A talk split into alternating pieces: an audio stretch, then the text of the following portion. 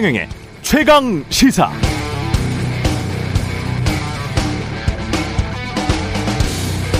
네, 지난 주말에 은행에서 퇴직하고 엔피엘 시장 업계에 재취업한 분을 만났는데요. 요즘 부실 채권 엔피엘 시장은 앞으로 다가올 호황에 대비하고 있다고 합니다.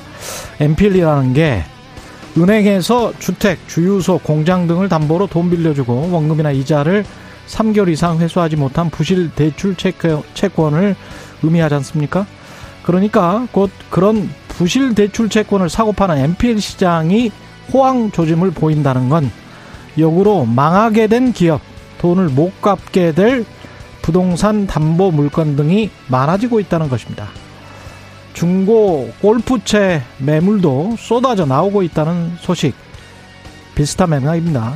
주식, 부동산 올라와서 돈 번 것 같았지만 지금 정산해 보니까 이제 가지고 있던 골프채도 팔아야 할 지경에 이르렀다는 뜻. 소비자 물가 상승률과 실업률을 더한 한국의 경제 고통지수도 팔 점 팔. 지난 이천팔 년 칠월 세계 금융위기 수준의 경제 고통지수 구 점 영에 근접했다고 블룸버그 통신이 보도했습니다. 정치의 요체는 경세 재민이죠. 세상을 경영하고 사람을 구제하는 것, 경제라는 말입니다. 경제 살리는 게 정치의 핵심입니다. 대통령 지지율 떨어지는 이유를 다른 데서 찾을 필요가 없습니다. 답은 뻔한데 대통령 전용기에 후원금 냈던 친한 민간인들 태우고 만취운전에 갑질 논란이 있던 교육부 장관 임명하면서 야당 언론 공격에 고생이 많았다고 하고 고물가는 근본 대책이 없다고 하면서도 지지율 떨어지니까 국민만을 보고 가겠다라고 하는 대통령에게 국민은 호응할 수 있겠습니까? 답은 뻔합니다. 경제만, 민생만 바라보시길 바랍니다. 그게 전체 국민을 바라보는 겁니다. 지금 다른 것들을 강조하는 건 자칫 정치적으로 한쪽 국민만 바라보고 가겠다는 뜻으로 읽힐 수 있습니다. 네, 안녕하십니까. 칠월 십일일 세상에 이익이 되는 방송 최경영의 최강시사 출발합니다. 저는 케이비에스 최경영 기자고요. 최경영의 최강시사 유튜브에 검색하시면 실시간 방송 보실 수 있습니다. 문자 참여는 짧은 문자 오십 원, 긴 문자 백 원이 드는 샵 구칠삼공, 유튜브 무료 콩 어플 많은 이용 부탁드리고요. 이번 주 청취율 조사 계속 진행 중입니다. 최경영의 최강시사로 다양한 질문, 의견 보내주신 분들 중 추첨 통해서 시원한 커피 쿠폰 보내드리겠습니다. 오늘 최강시사 정미경 국민의힘 최고위원 연결해서 사상 초유의 당대표 징계 사태 이후 국민의힘 당 내부 수습 어떻게 진행되고 있는지 들어보고요. 박지원의 정치의 품격 시즌 투 준비되어 있습니다.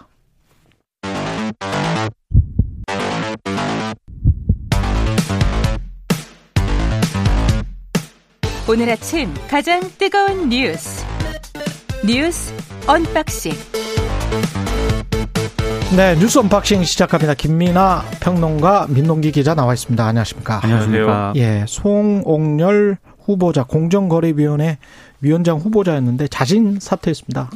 국민 기대에 부응할 수 있을 것인지 확신이 서지 않는다. 교직에만 매진하겠다. 이렇게 얘기를 하면서 사퇴 의사를 밝혔습니다.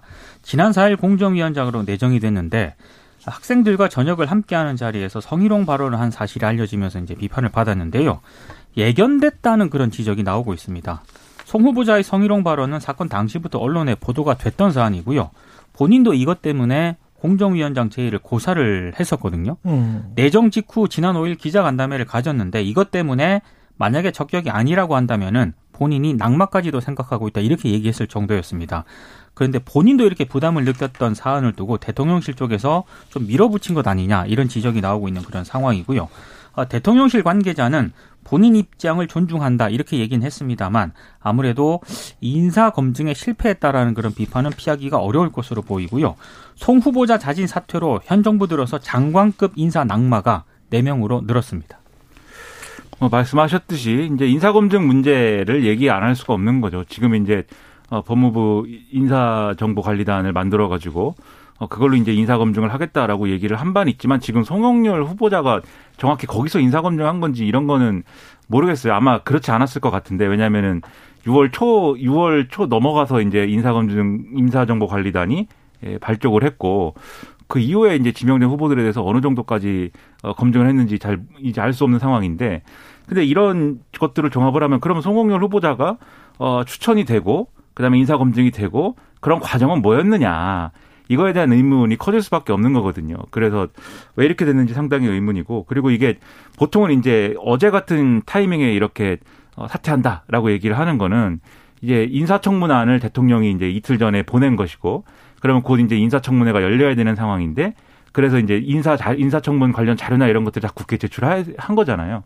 근데 그 직후에 사퇴를 한 것이기 때문에 혹시 이제 인사청문회를 통해서 추가적인 의혹이 제기될 게 있어가지고 뭐 이렇게 한 거냐, 이런 의문이 음. 있을 수밖에 없는데, 기자들이 물어봤습니다. 근데 그런 것도 아니라 아니다라고 얘기를 하는 거예요. 대통령실은. 그런 것 같아요. 네. 왜냐하면 기자간담회 때 내정 직후인 오일 기자간담회에서 낭만까지도 생각하고 있다, 이렇게 말했던 장관 후보자들이 한 명도 없었던 것 같습니다. 그렇죠. 예. 역대. 근데 이제 그렇게 얘기할 예. 때는 그때 받아들이기로는 아, 이 사안을 굉장히 어, 엄중하게 인식하고 본인도. 있다라는 예, 그런 얘기로구나, 좀 이렇게 받아들였는데, 실제로 이렇게 낙마까지 그냥 이렇게 좀 이어지기까지는 뭐, 뭐 예상한 바였다라고 말씀하셨지만 사실 그렇게 낙마될 거야 이렇게 본 건 아니고 인사청문회는 거치지 않을까 싶었는데 음. 그 직전에 이렇게 사퇴한 것이 여러모로 이제 인사검증에 있어서는 의문을 남길 수밖에 없는 것 같습니다. 그렇죠.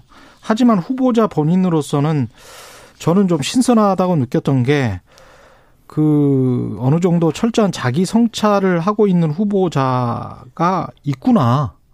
그래서 이게 내정을 하고 그날 기자간담회 오일이면 그때인데 그때 낙마까지도 생각하고 있다라고 이야기를 하고, 그리고 인사청문회가 뭐 시작도 안 됐고, 사실은 이 문제 말고 언론이 새롭게 밝혀낸 문제는 없거든요. 그렇죠. 네. 다른 후보자들 같은 경우는 언론이 새롭게 밝혀낸 문제들이 굉장히 많았었고, 그럼에도 불구하고 임명 강행이 된 사람도 있고, 뭐 제대로 사과를 안 한 사람들도 있거든요. 근데 본인이 스스로 이것 때문에 아마 낙마까지도 생각하고 있다라고 하다가 계속 고심을 하고 한 일주일 뒤에 지금 사퇴를 한 거 아니에요?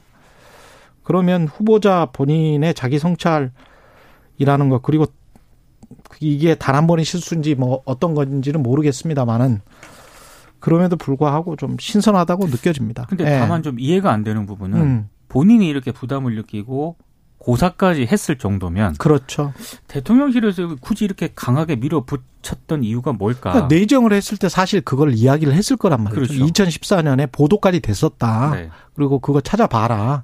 그러면, 그리고 그것 때문에 아마 안 될 거니까, 언론이 안 좋아할 거니까, 여론이 힘들어서 나는 안 하는 게 좋겠다, 이런 말을 분명히 했을 만한 분, 분이네요, 보니까. 했다는 지금. 보도도 있었습니다. 예. 네. 예. 그러니까 그런 상황이었으면 굳이 무리하게 물, 밀어붙일 필요가 있을까 싶어요. 그렇죠. 예. 그러니까 원래 이제 공정거래위원장으로 거론된 인사는 다른 이제, 아, 검사 출신의 인사였는데, 그 여러모로 검사 편중 인사다 뭐 이런 얘기 나오다 보니까 하법연수원 동기이긴 한데 상법 분야의 권위자인 분으로 다시 이렇게 인사를 또 정리하고, 이런 과정이 지금 말씀하신 대로 그런 부담들이 있다 보니까 좀 대통령실이 무리하게 밀어붙인 그런 측면도 분명히 존재하는 것 같습니다. 그런데 그렇기 때문에 또 더더욱 인사검증에 대한 어떤 시스템이나 이런 것들 얘기 안 할 수 없는 것이죠. 예. 일본 참의원 선거에서는 자민당이 압승한 것으로, 네, 예. 엔에이치케이 출구조사를 비롯한 언론들의 보도를 종합을 해보면 자민당을 비롯한 이른바 개헌 세력이 개헌 발의선인 전체 삼분의 이 의석을 유지할 것으로 일단 전망이 되고 있습니다. 아, 집권 여당이 참의원 전체 의석 이백사십팔 석 가운데 최대 백오십삼 석을 확보해서 과반을 유지할 거라는 게 엔에이치케이 등을 비롯한 일본 언론들의 전망이고요. 어, 당초 이번 선거는 이 기시다 정권에 대한 중간평가 성격이 굉장히 강했는데, 음. 어, 다 아시겠지만 아베 전 총리가 이제 피격해서 사망함으로써 상당히 좀 이 영향을 많이 받은 것으로 보이고요. 원래 자민당이 이번 선거에서 헌법 구조의 자위대를 명기하는 헌법 개정, 그리고 방위비 두 배 증액, 그리고 적기지 공격 능력 보유, 상당히 외교안보 정책을 최우선으로 내세웠거든요. 어, 그래서 아마 개헌 지지 세력이 삼분의 이 이상 의석을 유지를 할 수 있게 됐기 때문에 헌법 개정이라든가 방위비 증액 추진 등에 힘이 실릴 것으로 보입니다. 다만 한 가지 변수는 개헌의 세부 내용에 대해서는 이른바 개헌 세력 내부에서도 어, 상당히 좀 이견이 있기 때문에 음. 당장 개헌 절차가 시작될 가능성은 높지 않다는 그런 전망도 있습니다.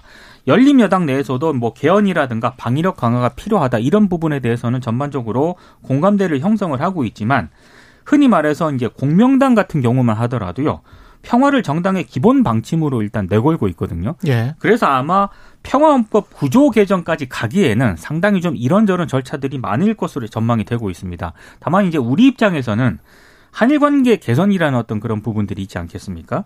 어, 그래서 당분간 일본 내 기류가 아베 추모 정국으로 흐를 가능성이 높기 때문에 기시다 총리로서도 아마 이런 분위기를 염두에 둘 수밖에 없거든요. 그래서 한일 관계 개선에 상당히 여지를 두기는 어려울 것으로 일단 전망이 되고 있습니다. 크게 두 가지의 현상이 있을 것 같아요. 첫 번째는 어, 아베 신조 전 총리가 비극적으로 사망을 했기 때문에 거기에 대한 추모 열기나 이런 것들이 분명히 있습니다. 그리고 그게 그렇지 않아도 어, 우크라이나 사태 이후에 방위력 강화라든가 그다음에 또 뭐 심지어 이제 기시다 총리는 한미일 정상회의에서 어, 이 한일 간의 어떤 공동 군사훈련 이런 것의 필요성도 얘기를 했잖아요. 예. 그런 것들을 이제 근본으로 하는 그런 것들을 지지하는 국민들의 여론이 커져 있던 게 사실인데 이번 사건을 통해서 거기에 더 이제 좀 여론이 커질 가능성이 있는 거죠. 단기적으로 볼 때. 그렇지만 지금 말씀하신 대로 개헌이라든가 이런 것들이 추진되기는 좀 어려울 수 있는데 하지만 국민들이 개헌 지지 여론은 좀 높아질 거예요. 그런 음. 환경이 있기 때문에 어 지금 말씀하신 대로 양국 간의 관계 개선이나 이런 것들은 단기적은 어려울 수 있는데 장기적으로는 그동안 이제 기시다 어, 총리가 나름대로는 그 안에서는 뭐 어떤 면에서는 비둘기파다 이런 평가도 받고 있는데 자기 목소리를 충분히 못 냈던 이유가 아베 신조 전 총리가 이제 상황 노릇을 하고 있기 때문이다라는 평가가 있었던 거거든요. 근데 이제 어쨌든 사망을 했기 때문에 그 아베 신조 전 총리가 이끄는 파벌이 있습니다. 아베파가 앞으로 어떻게 될 거냐에 대해서는 의견들이 갈리고 있고 힘이 장기적으로는 약화될 수밖에 없다. 구심이 없기 때문에 그렇게 보면은 어 장기적으로 보면은 이 어 그래도 한일 관계 개선이라든가 이런 것들의 기회가 없어진 건 아니다. 이렇게도 음. 분석을 하거든요. 예. 그런 점이 있다 보니까 아무래도 또 우리 입장에서는 이걸 기회 뭐 기회로 삼는다라는 표현은 적절하지 않겠지만 어쨌든 이런 상황에서는 한일 관계 개선에 대한 노력을 또 충분히 보여주는 것이 목 어, 보여주는 필요도 있다고 생각을 하는 것 같아요. 그래서 아베 신조 전 총리의 어 이제 이 어, 대사관이나 이런 데서 이제 아베 신조 전 총리의 조문이 가능하게 하는 어, 그러한 이제 장소를 아마 국내에 설치를 하는 것이고 거기에 이제 조문을 간다라는 건데 대통령하고 음. 어, 그다음에 어, 한덕수 국무총리 등은 이제 방일단을 꾸려서 간다는 건데 이게 여러모로 아베 신조 전 총리에 대한 국민적인 평가는 갈릴 수도 있겠지만 어쨌든 이제 또 도리라는 것도 있지 않습니까? 그런 점에서 좀 봐야 될 필요도 있는 것 같고 여러모로 좀 어, 시사하는 바가 여러 가지 갈래로 갈릴 수 있는 그런 사건입니다. 예, 죽음 앞이니까요. 뭐 그런 것들 인간적인 뭐 예의랄지 외교상에서 우리가 뭐 지켜야 될 품격이나 이런 것들은 충분히 지켜야 된다라고 그렇죠. 보고요. 네. 이영채 교수와 이따 전화 통화를 하면서 일본 앞으로의 정국은 어떻게 될지 좀 이야기를 나눠보겠습니다.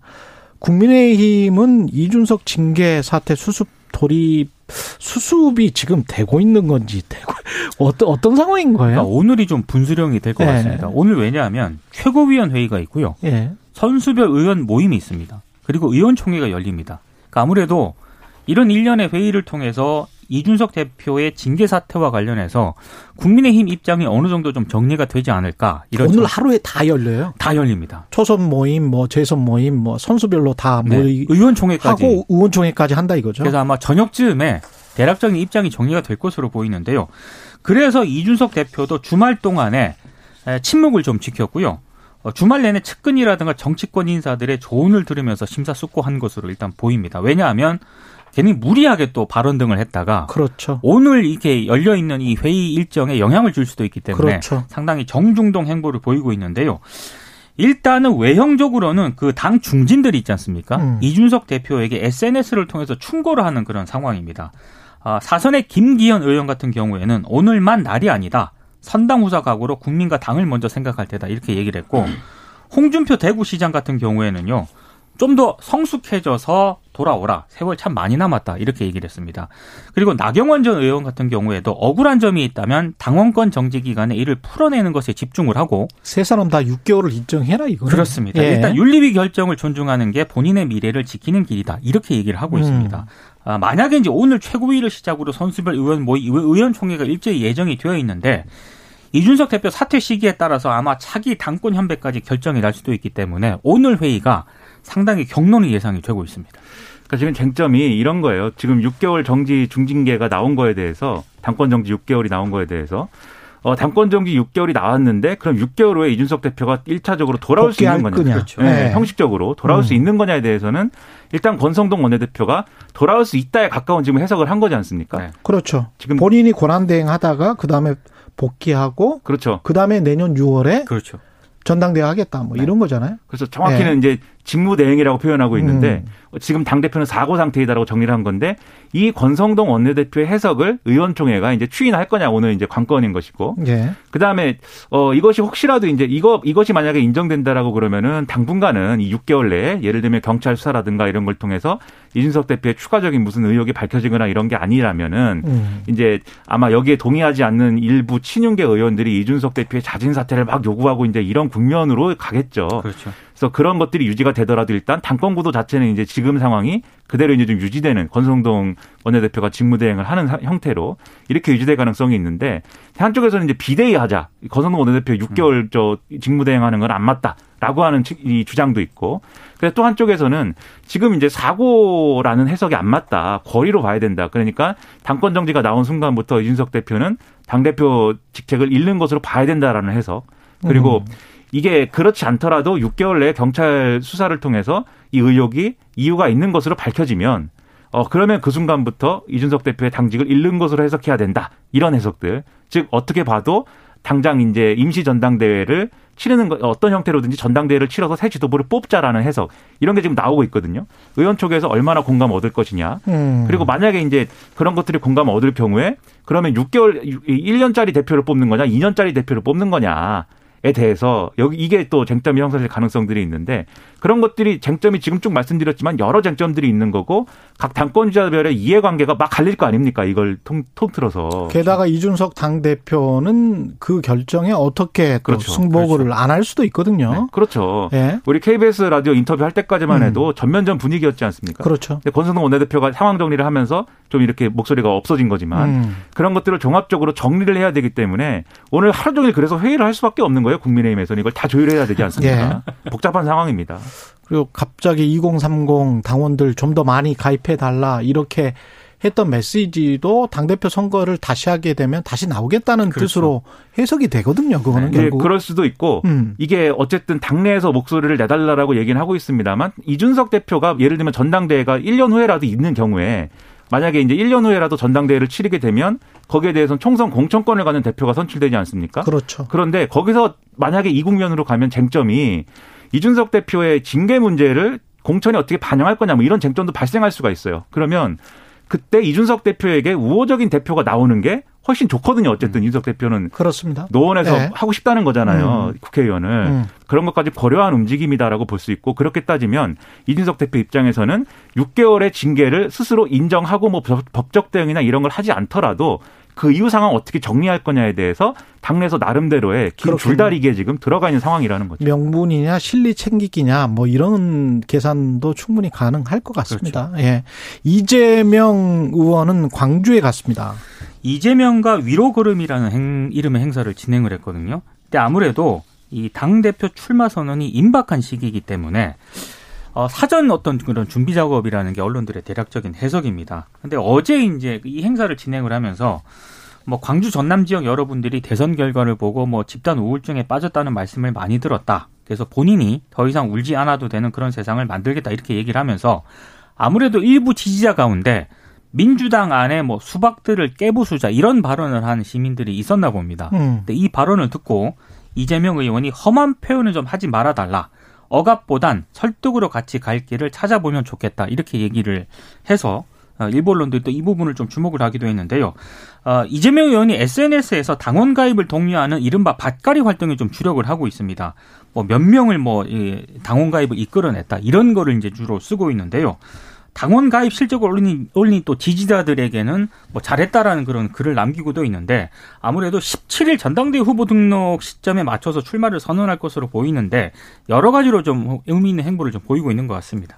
그러니까 이, 이 지금 이제 더불어민주당에서 전당대회나 이런 걸 당내 선거를 하면 큰 축이 두 개지 않습니까? 하나가 이제 권리당원이고 하나가 호남 지역인데 지난번에 지방선거 할 때 호남 특히 이제 광주에서 투표율이 굉장히 낮게 나왔잖아요. 예. 그런 것들에 대해서 밖에서 그렇죠. 보는 것보다도 민주당 내에서 훨씬 더 심각하게 지금 받아들이는 것 같아요. 그래서 음.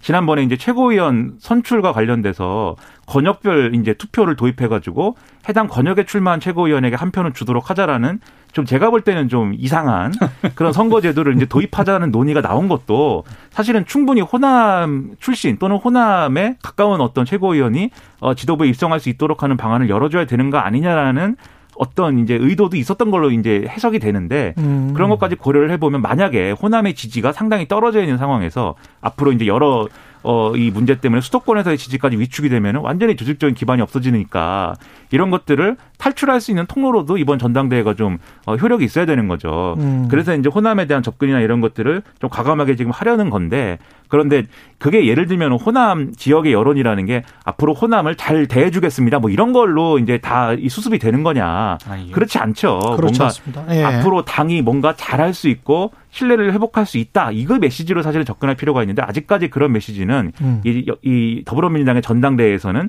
중요하게 다뤄지지 않는 것 같아서 여러모로 좀 아쉬운 부분이 있습니다. 한국이 지금 코로나 재유행될 것 같아서 그 변이 바이러스 때문에 그렇고 한국뿐만이 아니고 전 세계적으로 다 이런 것 같습니다. 변이 바이러스 원래 때문에. 원래 주말 동안에는요. 예. 확진자 수가 좀 줄어드는 추세였거든요. 음. 근데 지금 만 명, 만 이천 명 이렇게 지금 나와가지고. 예. 이만 명이 넘었습니다. 이만 명이 네. 넘었어요. 하루에 확진자가. 하루에. 예. 그래서 뭐 지금 일부 전문가들 얘기긴 합니다만 이런 추세대로라면은 다음 달 같은 경우에는 뭐 십만 명 이상이 나올 수도 있다. 음. 이런 우려를 하고 있는 상황입니다, 지금. 예. 그러니까 재유행이 시작이 되면은 그동안 이제 수리 모델링이나 이런 걸 통해서 좀 예상한 숫자가 있지 않습니까? 그렇죠. 이십만 명 이야기도 있더라고요. 그렇죠. 팔월에. 이게 처음에는 예. 십육만 명 정도 될 것이다라고 했다가 이게 이십만 명까지 나올 수 있다 얘기 나오는데 중요한 건 이 숫자도 중요하지만 음. 시점이 빨라졌다. 애초에 예상한 것보다 지금 이제 확진자 수가 올라가는 그런 규모나 이런 것들을 볼 때 그런 점이 상당히 우려가 되는데 지금 크게 나누면 크게 나누면 이제 두 가지 요인인 것 같아요. 세 가지 요인인 것 같아요. 첫 번째는 이제 그동안 예를 들면 우리가 백신 접종을 받고 이런 게 면역력이 영원히 이어지는 게 아니기 때문에 그렇죠. 지금 백신 접종을 우리가 전 국민 대상으로 한 이후에 음. 면역력이 좀 일부 상실된 측면이 있다라는 점 그리고 계절적 요인 때문에 여름철이어서 이동량도 많아지고 또 실내 활동이 늘어나면서 소위 말하는 산밀 환경에서의 활동이 늘어났다는 점 그렇죠. 그리고 세 번째는 무엇보다도 이게 이게 중요한데 비에이 포, 비에이 파이브 특히 비에이 파이브라는 변이가 이제 우세종으로 넘어가는 과정인데 그렇더라고요. 네, 이 비에이 파이브가 이 면, 이른바 면역 회피력이 높다는 거지 않습니까? 음. 거의 이제 우리가 이 기존의 이제 백신으로 막을 수 있는 면역의 효과는 삼분의 일이 된다는 건데 음. 그런 것들을 고려할 때 추가로 그러면은 뭐 백신 접종을 하는 것인지 또는 이제 추가로 어떤 방역 대책이 나오는 것인지가 어, 어, 이 조, 조만간 이제 발표가 된다고 하니까 음. 이것이 어떤 내용이 될지 상당히 지금 관건인 것이죠. 지난 금요일에 정진석 교수께서는 그런 이야기 하시더라고요. 그러니까 한 시월쯤에 미국에서 비에이 파이브까지 뭐 막을 수 있는 네. 그런 백신을 만드는데 그 전에 또 한 번 맞고 그때 시월에 맞고 뭐 이거는 너무 시간이 바듯하니까요. 그래서 그때 빨리 구해서 빨리 맞는 게 시월에 빨리 맞는 게 가장 효과적이지 않을까 그렇게 본다고 하는데 그러면 그 동안에 좀 환자 수가 덜 나오는 것 그리고 병실이나 이런 것들을 충분히 확보하는 것 그 전략으로 갈 수밖에 없지 않을까요? 그렇죠. 그래서 아마도 예. 사 차 접종은 지금 음. 이제 육십 세 이상이 대상인 거에서 오십 세, 오십 세 이상으로 좀 바꾸고 그렇죠. 적극 예. 권고층은 팔십 대에 대해서 음. 적극 권고를 하는 층을 늘리는 걸로 예. 얘기를 하는 모양인데 결과적으로는 그때까지는 말씀하신 대로 음. 비에이 파이브에 대한 대응 백신을 우리가 들어올 때까지는 결국 우리 마스크를 잘 쓰고 또 손을 잘 씻어야 된다. 이 얘기를 또 하는 수밖에 없는 것 같아요. 네. 방역은 항상 네. 열심히 해야 되는 거고요. 예. 네. 그렇습니다. 뉴스 언박싱 민동기 기자 김민아 평론가였습니다. 고맙습니다. 고맙습니다. 고맙습니다. 케이비에스 라디오 최경영의 최강시사 듣고 계신 지금 시각 일곱 시 사십사 분입니다. 오늘 하루 이슈의 중심. 당신의 아침을 책임지는 직격 인터뷰. 여러분은 지금 케이비에스 일 라디오 최경영의 최강시사와 함께하고 계십니다. 네, 이준석 대표 중징계 사안에 대해서 국민의힘 오늘 본격적인 수습 절차에 돌입합니다. 초재선 중진 의원들의 모임이 각각 연속 열리고 오후에는 의원총회 있고요. 아, 국민의힘 지도부 입장은 어떤지 정미경 국민의힘 최고위원 이야기 들어보겠습니다. 안녕하세요. 네, 안녕하세요. 예, 그 오늘 최고위원회 하죠? 네. 그러면 몇 시에 합니까? 아침에? 지금 저희가 연락받기로는 여덟 시 반부터 사전회의가 있고요. 예. 이제 이제 아홉 시에 보통 시작하죠. 그러면 그때 이준석 대표가 참여합니까? 글쎄요. 글쎄요. 그거는 잘 모르겠습니다. 그럼 만약에 본인이 오면 누가 저기 경비 보시는 분이 뭐 맞고 그렇습니까? 어떻게 되는 겁니까? 글쎄요.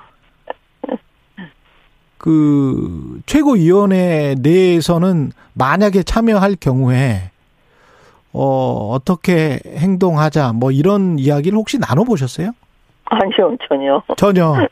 네. 그러면 최고위원님께서는 지금 참여할 거라고 보세요? 아니면 참여하지 않을 거라고 보세요? 참여하지 않을 거로 봐요. 참여하지는 않을 것이다. 네, 네. 그냥 제 생각은 그렇습니다. 아, 참여해서 혹시 물리적 충돌이나 이럴 가능성은 없다. 네, 저는 그렇게는 보지 않습니다. 그 계속 그러면 자맹을 이어갈까요? 이준석 대표는? 그거는 진짜 알 수가 없는 거죠. 사실은 그 윤리위 결정 이후에 인터뷰를 한 곳은 여기 최강시사 한 곳뿐이거든요.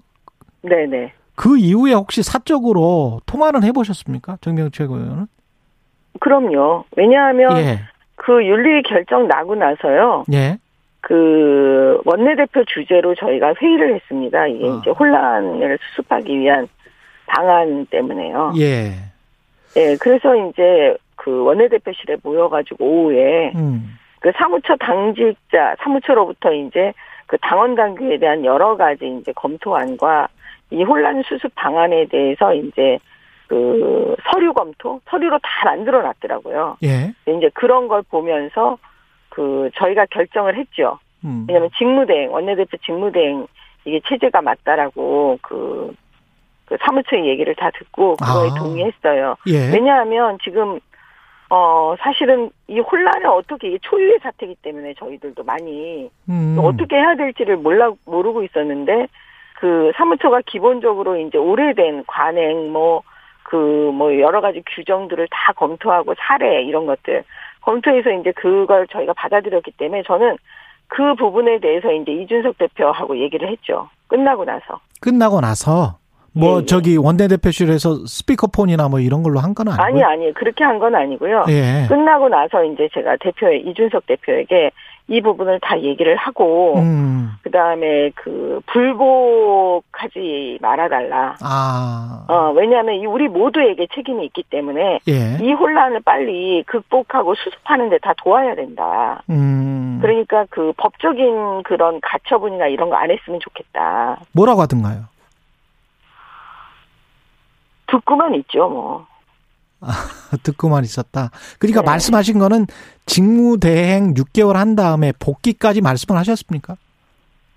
그거는 뭐 당연한 거니까 뭐 굳이 그 복귀 얘기를 할 이유가 없는 거죠. 당연히 예. 복귀되는 게 그 안에 들어가 있는 거니까요. 그, 이, 이게 지금 뭐냐면, 음. 이준석 대표의 그 징계안이 당원권 정지 육 개월이잖아요. 예.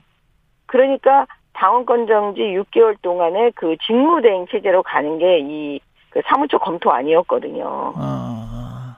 그러면 다시 육 개월 이후에 돌아온다는 거는 그 당연한 그 해석인 거예요. 그 육 개월, 아, 육 개월 이후에 돌아오는 게 아니고 사퇴를 해야 된다라는 여론이 좀 있었었잖아요. 당 내에서. 여러 가지 생각은 있을 수 있죠. 어떻게 생각하십니까, 최영호 의원님은? 근데 이제 원래 혼란의 시간에요. 예. 지금까지도 혼란이 계속 되어 왔는데 음. 생각은 다 달라요. 백 가지 만 가지 생각일 수 있잖아요. 예. 근데 이걸 지금 수습하는 우리 지도부의 입장에서는 그 당원 당규의 해석과 그 다음에 그 어떤 관행과 사례와 이런 걸 보고 거기에 따를 수밖에 없거든요. 음. 근데 그거에 대해서 또 다른 어떤 그 해석을 만약에 하게 되면 또 다른 또 혼란을 제기할 수가 있으니까 음. 그거는 우리 당원과 국민들이 원하지 않을 거라는 생각이 들어요. 만약에 육 개월 이후에 복귀를 하고 그다음에 이제 내년 유월에 당대표 선거가 있지 않습니까? 그러면 네. 이준석 당대표는 당대표 다음 차기 당대표에 나갈 수 있습니까? 육 개월. 사실은 육 개월 이후 상황을 우리가 상정해서 얘기할 수는 없어요. 내일 음, 일도 모르기 때문에. 그렇죠. 지금 지도부는 지금 이 혼란을 이 시기에 과연 어떻게 지혜롭게 극복해 나가느냐에 사실은 초점을 맞춰야 되는 거거든요. 아. 그렇기 때문에 그날 그 원내대표실에서 모여서 우리가 그걸 검토하고 그 보고를 받고 이랬을 때 혼란 수습하는 거에 방점을 찍고 그러면 그 직무대행 체제가 맞다고 하니까 그렇게 가자, 받아들이자.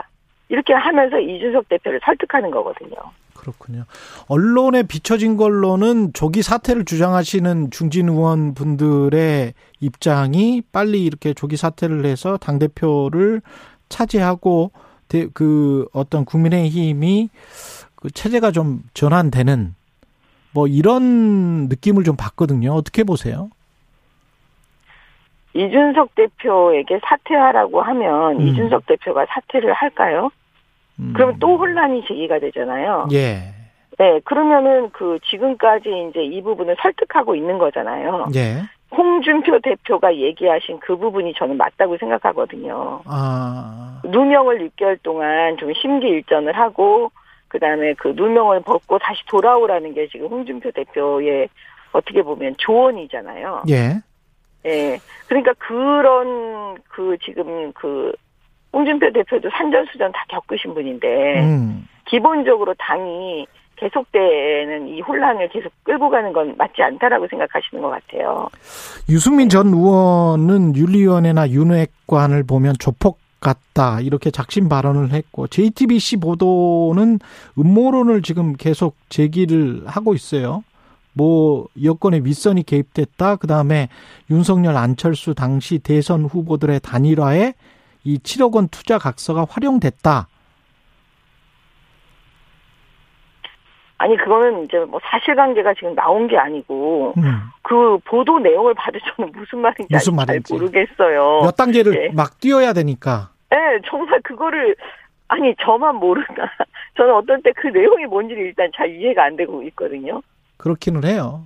그 몇 단계를 뛰지 않으면 그 전부 다 다 나머지 게 점선들이기 때문에 딱 그 확실한 뭐 어떤 증거가 있는 그런 보도는 아니긴 했는데 그래서 이제 안철수 의원 측이 허무맹랑한 음해다 이렇게 반발을 하고는 있고 이게 초선 저 재선 중진 의원들 그다음에 의원총회 어떻게 해결이 될까요? 최고위원님은. 아니, 각계, 각층에서 자기의 의견들을 다 낼 수는 있다니까요. 음. 근데 이제 지도부의 입장에서는. 예. 이 혼란이 계속 끌고 가는 게 맞냐는 거예요. 저는 안 맞다고 안 보는 맞다. 거예요. 이, 예. 이 정도 선에서 최고위원회에서 원내대표실에서 결정했던 그 정도 선에서 해결하는 게 가장 바람직하다. 네, 왜냐하면 지금 음. 사무처도 얼마나 많은 고민 끝에 그걸 그렇겠지. 내놨겠습니까? 예, 예. 근데 그거 말고 또 다른 얘기를 해버리면 음. 이준석 대표를 설득할 힘이 없어요. 저는 가처분하면 안 된다고 생각하는 사람이에요. 이준석 대표도 가처분하지 말고. 예, 예 이준석 대표도 가처분하면 법적인 조치를 하지 마라. 음. 제가 지금 이렇게 하면서 저를 포함해서 많은 분들이 지금 이준석 대표를 설득하고 있잖아요. 그러네. 예. 예. 그런 상황에서 만약에 또 새로운 거 뭐 비대위라든지 음. 비대위로 가는 그 길이 당원 당규에 되게 무리예요. 알겠습니다. 그러면 알겠습니다. 그렇게 가다가 만약에 이게 법적인 알겠습니다. 영역으로 여기까지 대표가 예 국민의힘 정미경 최고위원이었습니다. 고맙습니다. 네.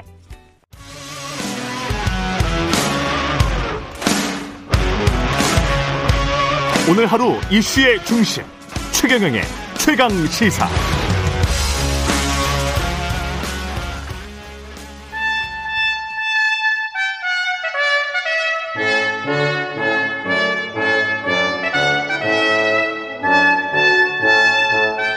네, 매주 월요일 영원한 현역 박지원 전 비서실장과 함께하는 고품격 정치 토크, 박지원의 정치의 품격, 박지원 전 대통령 비서실장 그리고 전 국정원장 나와 계십니다. 안녕하세요. 전 국정원장입니다. 예.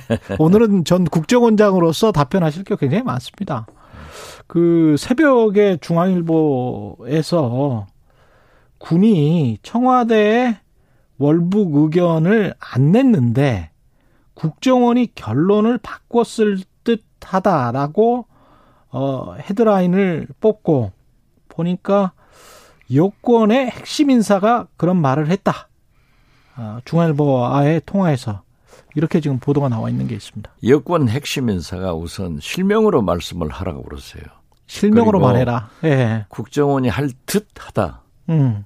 국정원이 그렇게 간단한 조직이 아닙니다. 음. 우리는 그러한 의견을 냈다고 하면은 제가 기억해요. 예. 그런 게 없습니다.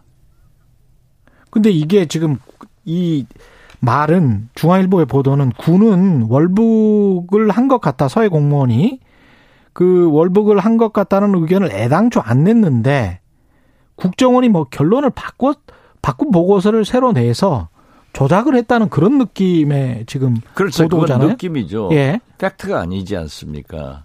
그래서 주장이고. 저는, 저는 예. 누차 얘기했지만 처음에는 삭제했다 그랬잖아요. 어? 그렇죠. 그러니까 군에서 밈스라는 그러한 시스템이 있다. 음. 삭제되지 않았다. 그리고 그것은 국정원하고 관계가 없다 하니까 음. 이제 국정원에서 또 보고서를 삭제했다 하는데 지금 중앙일보는 원천적으로 음. 군에서 그러한 것을 삭제했지만은 군에서는 월북이라는 사실을 얘기하지 않았고 별도 보고서는 제출하지 않았다. 네. 그런 보고서를 낸 쪽은 국정원이 아니겠느냐. 그러한 국정원이 그것을 냈기 때문에 그러지 않겠느냐. 네. 하지만은 저는 분명히 말씀드려서 그러한 것 없다. 그러한 건 없다. 네. 그리고 같이 나왔던 또 다른 단독 보도에는 이런 게 있어요. 그 공무원 피의사를 감청했던 군입니다. 이거는 어, 이 군이 한미연합군이죠. 일곱 시간 녹음 파일 원본도 삭제했다. 이런 지금 주장이 나와 있습니다. 그것은 예. 제가 처음부터 얘기를 했잖아요. 음. 국정원은 공유를 하는 부처이지 생산 부처가 아니다. 즉 그러한 일은 이제 다 공개됐으니까 예. 또 지금 질문하니까 그렇지 군에서 하는 거예요. 그렇죠. 감청은 지금 국정원이 한 게 아니고 그렇죠. 군에서 하는 거죠. 네. 그렇기 때문에 그러한 것을 군에서 삭제 여부는 저는 파악할 수가 없고 어, 엊그제 국방부에서 얘기한 바에 의하면은 저는 처음 들었어요. 밈스. 예. 그 에스아이 첩보 체계를 국방부가 관리하는데 어떻게 음. 국정원이 삭제했다고 하느냐라고 하면서 자기들이 삭제한 적 없다. 원본은. 음? 그러면서도 음. 어, 월북으로 자기들은 아직도 판단하고 있다. 이렇게 얘기를 했더라고요. 예. 그래서 그것은 국, 국방부에서 답변할 사항이지 음. 제가 삭제 여부를 말할 위치도 아니고 알지도 못합니다. 근데 이 보도를 보면 군 감청부대 감청정보 원본 파일이 이천이십년 구월 지워졌다. 이렇게 돼 있거든요. 그런데 예. 국정원도 그러지만 음. 군이 그러한 파일을 과연 미국과 합의 없이 지울 수 있나? 지울 수 있나요? 저는 그렇게 보지 않습니다. 어. 그러니까 국방장관도 서욱장관도 지워지지 않았다. 단 그 밈스라는 게 음. 여러 사단까지 다 내려가 있거든요. 예. 그래서 그러한 특수한 정보이기 때문에 열람을 제한했다. 이렇게 군 공보실장도 얘기를 했더라고요. 열람이야 충분히 제한할 수 있는 그렇죠. 거죠. 그렇죠. 예. 그렇기 때문에 저는 지금 중앙일보에서 얘기한 대로 군이 음. 그렇게 삭제했다. 원본을 삭제했다. 저는 그렇게 믿지는 않아요. 음. 그건 군 정보당국이 그렇게 할 수는 없는 거죠. 그리고 또 설사 국방부가 삭제했다 하더라도 미군이 삭제했나? 미군이 가지고 있는 거죠. 그랬을 때 예. 어떤 파장이 오겠어요. 그리고 그 군대가 지금 감청부대는 미군 소속 아닙니까? 그건 제가 얘기, 말씀드릴, 말씀드릴 수가 없고요. 예. 예. 국정원이 좌우지간 그 두 분의 전직 국정원장을 고소고발을 했습니다. 그렇죠. 왜 그런 것 같다고 보세요? 저는 무슨 내용으로 음. 무엇을 고발했는지조차도 몰라요. 음. 기자들이 그때그때 나오는 보도를 보고 저한테 질문을 하면은 지금 오늘 아침에도 예. 중앙일보 보도를 받고 그럴듯하다. 이걸 저한테 질문을 하시는데 아니, 제가 중앙일보, 답변할 예. 뿐이에요. 예. 어? 그런데 음. 저는 뭘로 보, 고발됐는지 알지도 못해요. 음. 국정원이 어떻게 이럴 수 있어요. 어? 법적 절차도 하자가 있고 소위 엊그제까지 국정원장을 한 저에게도 예의가 아니죠. 어떤 관련으로 고발을 했다라고 고발장이나 무슨 서면이나 이런 거 아무것도 없어요. 전화나 이런 것도 없고. 전화도 없고. 어, 그러면 이거는 국정원이 한 거라고 보십니까? 아니면은 더 윗선 뭐 과거로 치면 청와대 대통령 집무실 이쪽에 있다고 보십니까? 하나 분명한 것은 예. 제가 청와대로부터 지시받은 것도 없고 예. 제가 삭제하라고 지시한 것도 없고 당시에 예, 또 일부 언론에서는 그렇게 보도했더라고요. 음. 제가 퇴임하면서 관계자를 불러가지고 확실하게 삭제했느냐 그걸 확인하고 나왔다. 그런데 저는 삭제를 지시를 안 했는데 왜 확인을 합니까? 그것도 아니고 음. 저는 지금 현재 기자들의 그러한 취재 결과에 대해서 쏟아지는 질문을 사실대로 답변하는 것밖에 없어요. 이 사건이 이 특정 사건이 불거진 게 불거질 만한 이유가 있어서 불거졌다고 보십니까? 아니면은 다른 정치적 의도나 맥락이 있기 때문에 불거졌다고 보십니까? 저는 국정원을 음. 완전히 국내 정보 수집하지 않고 정치 개입하지 않는 것으로 개혁됐는데 현 지도부들이 정치의 장으로 끌고 들어가려고 하는 것은 대단히 잘못됐다. 이러한 것은 단호히 배격해야 된다라고 생각합니다. 현 지도부라는 건 국정원 지도부 말씀이시죠? 그렇죠.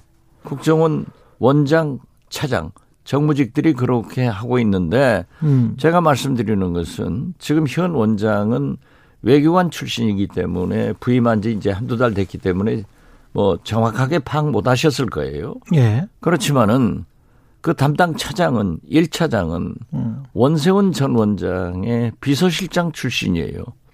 이런 분들이 이 차장, 삼 차장 특보 제가 듣기로는 다 전 정권 사람들이 다시 돌아와 가지고 음, 등용이 됐군요. 자기들이 한 일을 개혁된 현 국정원도 하는가 이렇게 착각한 것 아닌가 저는 그렇게 봐요.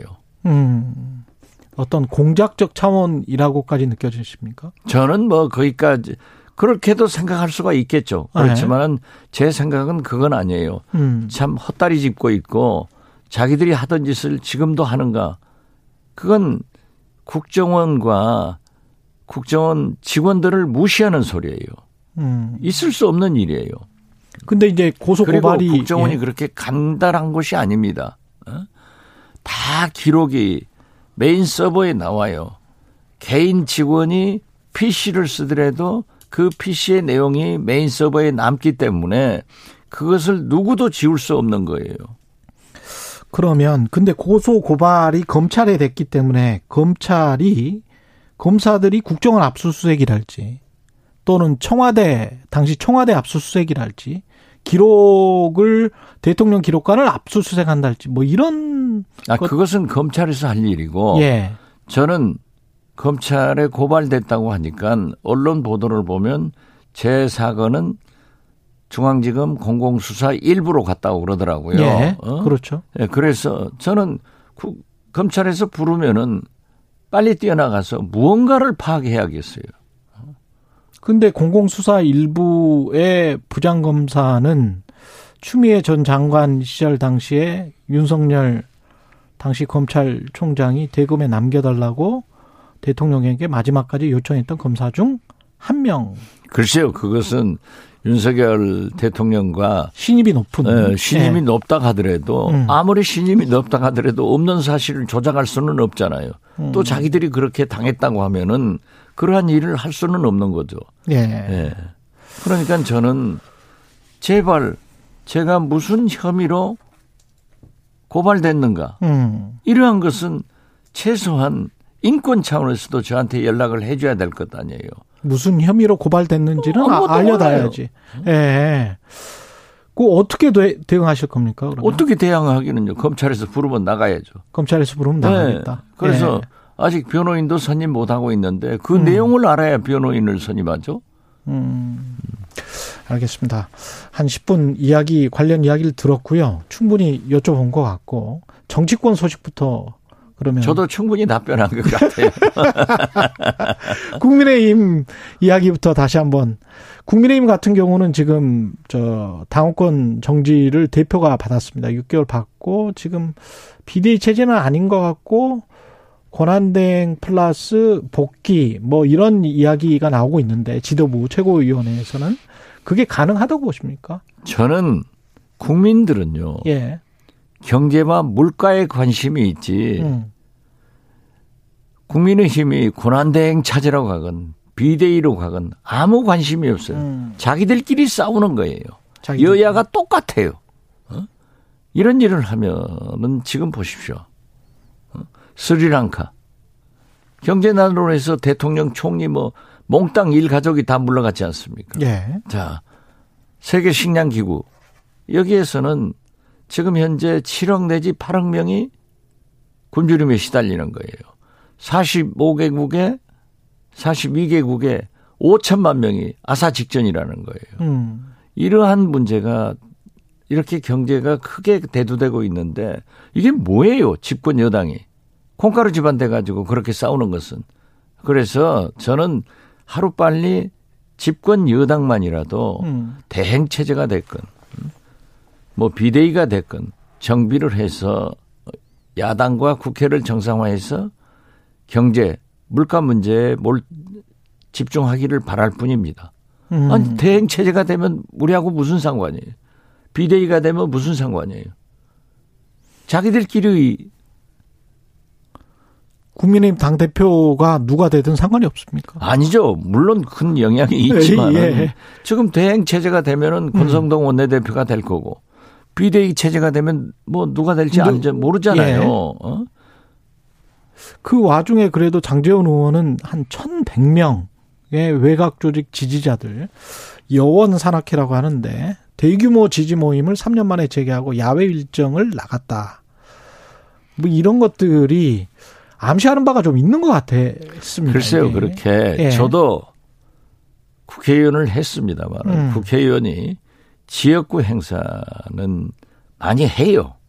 그렇기 때문에 지금 좀 윤핵관의 책임급인 장제원 의원이 지역구 행사를 했기 때문에 언론의 조명을 받는 거지 음. 그건 저는 순수하게 국회의원은 지역구 행사를 할 수 있다. 음. 이렇게 생각합니다. 개인적으로는 이준석 당대표 삼십 대 뭐 다, 최초의 당대표 아니겠습니까? 여권에. 그 어떻게 보십니까? 그 회생의 가능성이 있다고 보십니까? 어떻게 보세요? 제가 바로 케이비에스 최강시사에서 음. 그랬잖아요. 토사구팽된다. 젊은 사람이 참 안 됐다. 대통령 선거, 지자체 선거 해놓고 토사구팽된다. 음. 그러면 이준석 대표가 그대로 호락호락 물러갈 사람은 아니에요. 예. 또 정치인은 그러한 것에 대해서 저항을 하든 음. 다른 방향을 모색하든 해나가야죠. 음. 그래서 저는 이준석 대표가 물러가든 물러가지 않든 예. 미래를 착실히 준비해 나갈 것이다. 또는 극복의 방안을 찾을 것이다. 우선 유승민 의원 보십시오. 예. 어. 윤핵관이 조폭 같다. 음. 이런 얘기 나오잖아요. 음. 그런가 하면은 홍준표 대구시장은 받아들여서 후의를 도모해라. 음. 여러 가지 의견이 나오는데 이준석 대표도 억울하죠. 음. 내가 나한테 이럴 수 있는가라고 하지만은 지금 현재 경찰 수사 결과도 안 나왔기 때문에 저는 홍준표 대구시장의 말씀이 옳은 것 같아요. 좀 기다려서 사법적인 그 판단을 받아봐라. 음. 어? 결과를 봐라. 예. 하는 거지. 지금 현재 이준석 대표가 해봐야 뭐 하겠어요. 음. 그런가 하면은 이재호 전 장관, 구, 국민의힘 상임 고문은 좀 기다려봐라. 어? 왜 그렇게 당론을 받아들여야지. 이런 것도 다 맞는 것 같아요. 그러니까 그렇죠. 본인이 결정할 문제지. 음. 저는 그러나 저 개인이 생각할 때는 이준석 대표가 억울함도 있고 토사구팽 당한 것이 분도 나지만은 후의를 도모하는데 잘 준비를 할 것이다. 이렇게 저는 봐요. 잘 준비를 할 것이다. 네, 그렇죠. 윤석열 대통령 같은 경우에 지금 지지율이 삼십 퍼센트다라는 여론조사가 나왔는데 아까 경제 상황 관련해서도 그렇고 어떻게 보십니까? 추이가? 제가 처음부터 뭘 하겠습니까? 음.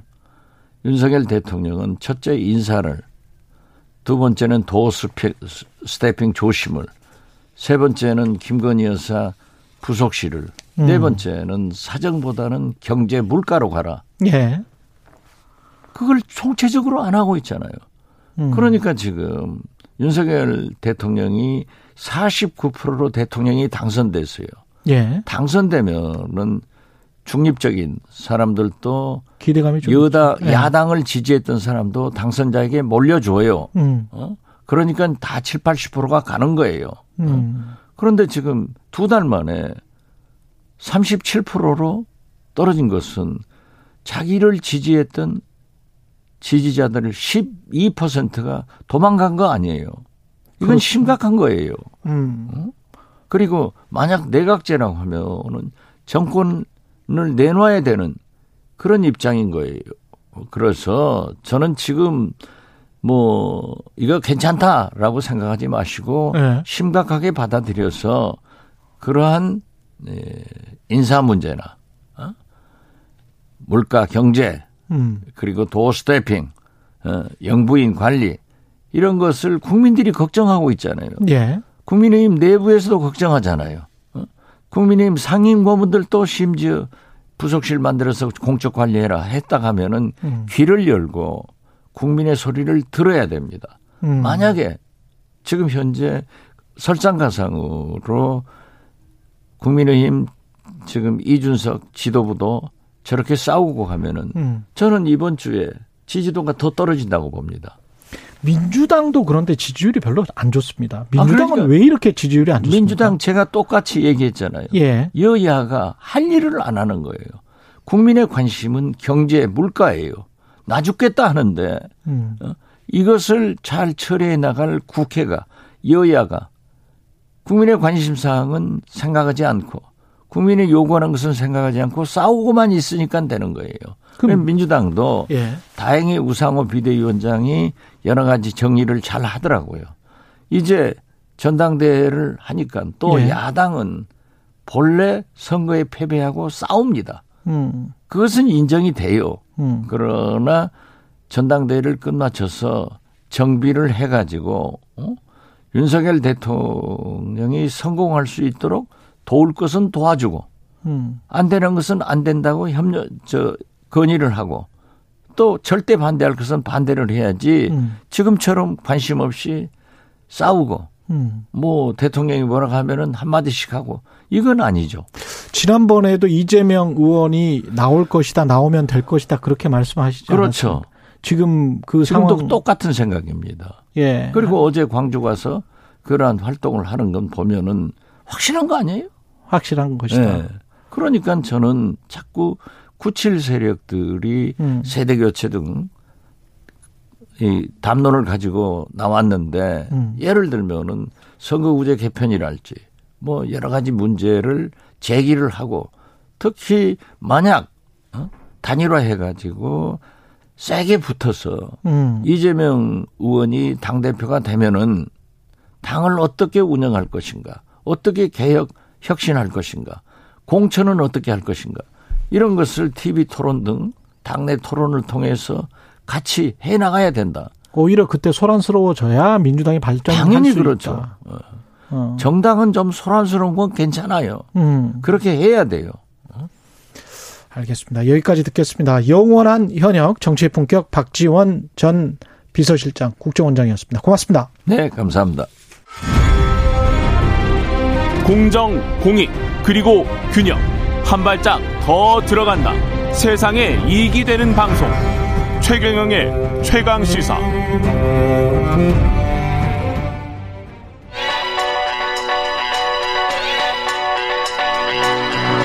최강시사 김봉신의 눈. 네, 최강시사 김봉신의 눈 시간입니다. 메타보이스 김봉신 대표 나와 계십니다. 안녕하십니까? 안녕하십니까? 여론조사, 아, 어떤 오늘 여론조사인가요? 예, 예. 한국갤럽 그리고 한국리서치인데요. 한국갤럽 조사 개요 말씀드리겠습니다. 한국갤럽 자체 조사이고요. 지난 칠월 오일부터 칠일간 사흘간 진행됐고요. 자세한 사항은 중앙선거여론조사심의위원회 홈페이지를 참조하시면 되겠습니다.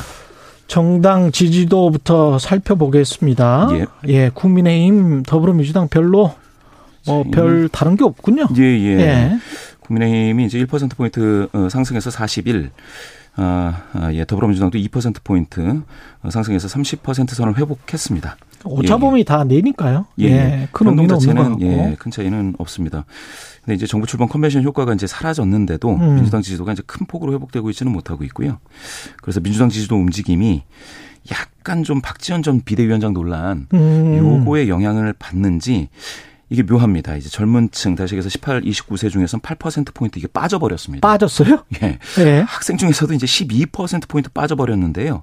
이게 사십 대, 오십 대에서는 각각 십일 퍼센트 포인트, 팔 퍼센트 포인트 올랐어요? 어, 예, 올랐습니다. 그래야 전체적으로 이 퍼센트 포인트 올랐다? 예, 예. 결국 이렇게 이제 사십, 오십 대, 이 직업별로 보면 사무관리직 종사자 중에서 십일 퍼센트 포인트 높아졌는데요. 음. 이게 오차, 오차 범위를 넘어서는 변동입니다. 결국 이제 전체 이 퍼센트 포인트 상승이 여기 사무관리직 종사자 사십 대, 오십 대에서 어, 일어났다. 이렇게 보여집니다. 박지원이 플러스 마이너스의 트레이드 오프가 분명히 있는 거네요. 그러니까 예, 세대별로 맞습니다. 봤을 때. 예. 예. 그런데 이제 어, 국민의힘은 이준석 징계 관련 이슈가 이 조사 직후에 나왔습니다. 그렇죠. 예, 그래서 이게 이 지표에는 지금 반영이 되어 있지 않습니다. 다음 주에 좀. 다음 주에 어떻게 될지 모르겠습니다. 예. 그리고 대통령 직무수행평가는 데드크로스가 나왔습니다. 예, 깜짝 놀랄 일인데요. 예. 이게 긍정률이 무려 이제 육 퍼센트 포인트 하락해서 삼십칠입니다. 사십 퍼센트 선을 하향 돌파했는데 이게 지금. 그전에 사십삼이었습니다. 예, 사십삼이었습니다. 사십삼에서 삼십칠. 이게 당선인 시절 그리고 출범 이후 다 따져서 전 기간 중에 가장 낮은 긍정응답 비율입니다. 갤럽 조사로는 그렇습니다. 예, 예. 갤럽으로선 그렇고요. 어, 그리고 부정응답은 사십이에서 사십구가 됐으니까 음. 오차 범위를 넘어서는 칠 퍼센트 포인트 급상승 부정응답이 예, 이렇게 많아졌습니다. 아, 이 좀 심각하기는 하네요. 당선인부터 예. 해서 사십이가 가장 낮았는데 처음에 출발했을 예. 때 당선인으로 예. 예, 예. 삼십칠.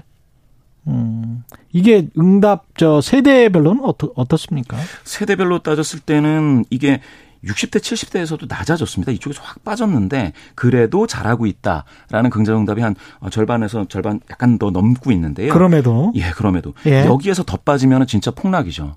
육십 대 아. 이상에서 절반선이 무너져버리면 아주 큰 폭락이 될 거고요. 예. 그리고 나머지 세대 이십 대, 삼십 대, 사십 대, 오십 대까지는 지금도 잘못하고 있다라는 응답이 훨씬 더 많습니다. 훨씬 더 많군요. 중도층이나 이쪽은 어떤가요? 지금 이게 중도 성향자 중에서 부정이 좀 더 많았었는데요. 지난주에 구 퍼센트 포인트 더 많았었거든요. 예. 예. 그게 이제 긍정이 삼십칠, 부정이 육십, 아, 사십육이었는데, 음. 이번에는 이게 더 벌어져서 중도에서는 무려 이십일 퍼센트 포인트 격차로 부정 응답이 더 많습니다. 부정이 오십사? 부정이 무려 오십사. 긍정이 삼십삼에 긍정이 그쳤습니다. 삼십삼. 근데 이게 보니까 이게 국민의힘 지지자 중에서 긍정 응답이 십 퍼센트 포인트 하락했습니다. 국민의힘 지지자층에서도. 예, 예. 그리고 부정응답이 국민의힘 지지자 중에서 십일 퍼센트 포인트 많아져서요. 이게 오차 범위를 넘어서는 변화가 크게 일어나고 있습니다. 즉 보수에서도 음. 보수 성향 유권자 분들 사이에서도 지금 예, 큰 흐름, 여론의 흐름이 감지되고 있습니다. 그러니까 민주당 지지자들뿐만이 아니고 민주당 지지자들은 원래 반대를 했었고. 그렇습니다. 중도 보수 쪽에서도 많이 빠지고 있다. 예, 예. 잘 살펴봐야 될 것 같네요. 예. 이게 사십 퍼센트 붕괴까지 걸린 기간이 이 개월밖에 안 걸렸으면 이게 굉장히 짧은 거 아닙니까? 굉장히 짧죠. 예. 이게 물론 이제 예전에 그 이명박 대통령 시절은 일 개월 걸려서 음. 어 뭐 역대 최고의 기록 명불허전이죠. 그때 방우병. 예, 예 맞습니다. 촛불 집회. 방우병, 소고기. 예. 예. 이게 이제 한미 에프티에이 고 논란이었는데. 그렇죠. 예, 윤석열 대통령은 이 개월. 요게 다른 그 박근혜 문재인 대통령하고 비교하면 어마어마하게 짧은 기간입니다. 사십 퍼센트 선이 붕괴된 게. 예. 근데 다른 대통령들은 이 년 안팎 걸린 거죠. 그렇습니다. 이 년 예. 안팎인데 그때는 박근혜 문재인 대통령 때는 사실은 이게 이제 정윤회 문건이라든지 조국 전 장관 그렇죠. 이런 논란이어서 예. 대부분 측근 관련된 내용들이 음. 예, 임기 이 년 정도 지나서 이렇게 이제 발생했는데 이명박 대통령과 윤석열 대통령은 이명박 전 대통령과 윤석열 현 대통령은 사실상 이게 민생 이슈하고 경제 뭐 이런 교역 이런 문제 때문에 초기에 급락하고 그렇죠. 있는 상황입니다. 예. 근데 윤석열 대통령은 뭐 지지율에는 유념하지 않는다. 오로지 국민만 생각하고 열심히 해야 한다. 예, 예. 열심히 하겠다. 뭐 이렇게 이야기를 했는데 요인들을 예. 잘 봐야 될 것 같아요. 대통령도. 예, 예. 예. 그렇습니다. 이 부정평가 이유에서 역시나 인사라고 언급한 비율이 직전 조사 대비 칠 퍼센트 포인트 많아져서 이십오. 그리고 경제 민생 살피지 않는다도 십이 퍼센트로 두 자릿수, 음. 경험 자질 부족, 뭐 무능하다 팔 퍼센트, 뭐 외교도 이제 삼 퍼센트 많아져서 육 퍼센트, 독단적이다, 일방적이다 육 퍼센트 이렇게 나오는데요. 이게 뭐 태도도 태도도 문제지만 음. 어, 성과도 너무 없다. 뭐 이런 걸로 이, 읽히는데 이 인사가 계속해서 이렇게 상위에 랭크되고 있는 이유는 제가 봤을 때는. 그 윤석열 대통령이 이제 그 후보 시절에는 전문가를 쓰면 아무 문제 없다. 그렇죠. 뭐 이런 얘기 많이 했는데 지금은 그 전문가도 안 보이는 데다가 음. 아무것도 안 하고 있는 것 같은 이 비상사태, 음. 국가적 비상사태에 좀 이렇게 성과, 의지 이런 것들이 안 보이고 있어서 그런 것 같습니다. 비상사태다. 특히 경제가 정말 맞습니다. 안 좋다라고 하는 지금 리서치, 한국 리서치 또 다른 예. 조사입니다. 예, 그 예. 조사부터 한번 보죠. 한국리서치가 이 주에 한 번 꼴로 조사하는 이, 이 조사 중에 예. 사 주에 한 번씩 국가경제인식지수라는 거를 좀 발표를 하는데요. 예. 거기 두 가지가 있습니다. 아, 예. 예. 하나는 평가, 지금 어떠느냐, 음. 전망, 어, 이제 어떻게 될 것 같으냐. 그래서 두 개를 음. 평균 내서 지수인데요. 예. 평가를 봤더니 이게 나쁘다, 경제가 나쁘다가 나쁘다. 팔십 퍼센트입니다. 예. 좋다가 삼 퍼센트밖에 안 됩니다. 이건 대단한 거죠. 나쁘지도 않고 좋지도 않다. 이건 십육 퍼센트인데요. 지금 그러니까 국민 중, 국민 열 명 중에 여덟 명은 비명이 나오는 거죠. 나쁘다. 국가 경제. 예. 예. 그렇게 나오고 있습니다. 심각하네요. 심각합니다. 예. 정치권이 이것만 봐야 될 것 같습니다. 이것만. 예. 예. 여론조사 전문업체 메타보이스의 김봉신 대표였습니다. 고맙습니다. 감사합니다. 오늘 여덟 시 십오 분에 제주도 서부 남부 지역에 호우 경보가 발효됐습니다. 내가 있는 지역의 기상 상황 계속 알아보시면서 차량 뭐 운행하신다면 속도를 좀 줄여서 운행하시고요. 물에 잠긴 도로, 지하차도 교량으로 통행하지 않도록 침수 위험 있는 지역, 산간, 계곡 인근에 계신 분들은 꼭 라디오 청취를 해보시기 바라겠습니다. 예, 여기까지 하겠습니다. 여론조사 전문업체 메타보이스 김봉신 대표였습니다. 고맙습니다. 감사합니다. 케이비에스 일 라디오 최경영의 최강시사 이 부는 여기까지고요. 잠시 후 삼 부에서는 경제합시다 박정호 교수 만나봅니다.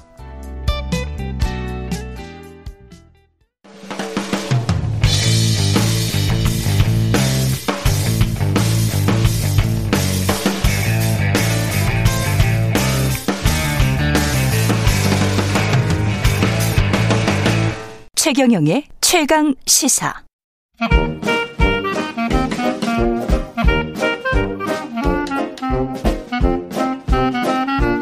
네, 최경영의 최강 시사 경제합시다. 월요일은 명쾌한 경제 이야기 해보고 있습니다. 오늘도 박정호 명지대학교 특임 교수 모셨습니다. 안녕하십니까? 예, 안녕하세요. 정부가 지난주 금요일에 향후 오 년간 국가 재정을 어떻게 운영할지 청사진을 내놨는데요. 간단하게 요약하면 확장 재정에서 긴축. 건전재정 기조로 전환한다. 뭐 어쩔 수 없는 선택입니까? 어떻게 생각하세요? 뭐 사실 이제 음. 인플레이션을 잡겠다는 상황에서 뭐 재정도 긴축을 해야 되는 건 당연하긴 합니다만 음. 어 사실 우리나라는 그동안 정부 부분이 전체 경제에서 차지하는 비중이 여타 국가보다 상당히 비대하거든요. 그렇죠. 예. 그런 그런 과정에서 어떤 형태의 비즈니스들이 많았냐면 그러니까 관급 공사라고 해야 될까요? 음. 비투지라고 해야 될까요? 음. 정부를 대상으로 비즈니스를 하는 업종, 업태들이 상당히 많았었습니다. 그렇죠. 예. 어, 예를 들어 정부가 직접적 발주처가 돼서 예, 뭐 제가 갈, 알고 있는 분야도 하나 말씀드리면 저도 조그만 유튜브를 가끔 이제 운영하고 있는데 예. 그런 유튜브 운영하는 업체가 어느 날 찾아온 거예요. 그래서 교수님 그 뭐 저기 공공 부분에서 음. 유튜브를 만드는데 우리 것도 찍어줄 수 있는지 물어보는데 이런 건 얼마나 부탁드리고 뭐 어떻게 해야 되는지 모르겠다. 음. 이런 거거든요. 바로 이런 업종들처럼 정부가 직접적인 수요처가 돼서 그것 때문에 먹고 사는 업종 또는 수익들이 있었는데 그렇죠. 야, 이런 것마저 이제 지금 같은 상황에서 줄어드는 상황이 된다라니 어, 좀 앞으로 경기 침체 내지 경기 축소 이런 것들이 크게 우려는 됩니다. 그 팰러스 믹스라는 것도 있긴 있는데 말이죠. 사실 통화 정책은 그렇게 가져갈 수밖에 없다고 하더라도 재정 정책은 좀 다르게 가져갈 수도 있는데 정부는 하여간 그렇게 선택을 한다니까. 네. 그 정도의 정부 부채 규모 우려할 만한 수준입니까? 어떻습니까? 뭐 이건 뭐 이제 학자들마다 견해는 다 달라요. 음. 요즘과 같이 이제 소나기 올 때는 이때 좀 피해가도록 정부가 좀 적극적으로 나서줘야 되는 거 아니냐 이런 의견이 있는 경우도 있고 예. 분명 정부 부채라는 것도 결국 갚아야 되는 것인데 그렇죠. 계속 늘어만 가니 그럼 음. 이 뒷감당은 누가 하느냐 이런 둘 다 맞는 얘기긴 합니다. 둘 다 맞는 이야기죠. 예. 그래서 이런 과정에서 하여튼 이번에는 드디어 어, 어떻게 보면 올 것이 왔다라는 예. 분위기도 많습니다. 이 과정에서 몇 가지 앞으로 이제 많은 국민 여러분들께서도 예. 어떤 정책 기조를 가진 리더십 또는 어, 아니면 학자들 이런 사람들의 의견을 어, 내가 어떻게 수용해야 되는지를 음. 아시기 위해서는 몇 가지 이번에 언급된 용어들을 좀 정확히 진단하실 필요가 있는데요. 예. 먼저 재정수지라는 것은 말 그대로 국가의 수입과 지출이 어느 정도 되는지 플러스 마이너스 보는 겁니다. 그렇죠. 예. 그런데 이 재정수지 앞에 두 단어가 붙은 게 있어요. 예. 통합재정수지라는 게 있고 관리재정수지라는 게 있습니다. 어. 예, 통합재정수지는 그러니까 중앙정부뿐만 아니라 지자체에서 일반적으로 얼마나 세수가 들어왔고 얼마나 썼는지를 그냥 그해 연도의 수입과 그해 연도의 지출을 바탕으로 집단 어, 집계하는 게 통합재정수지입니다. 음. 그런데 이런 문제가 있는 게요. 예. 바로 연금 같은 거나 기금 같은 게 여기 포함되기 때문이에요. 그러네.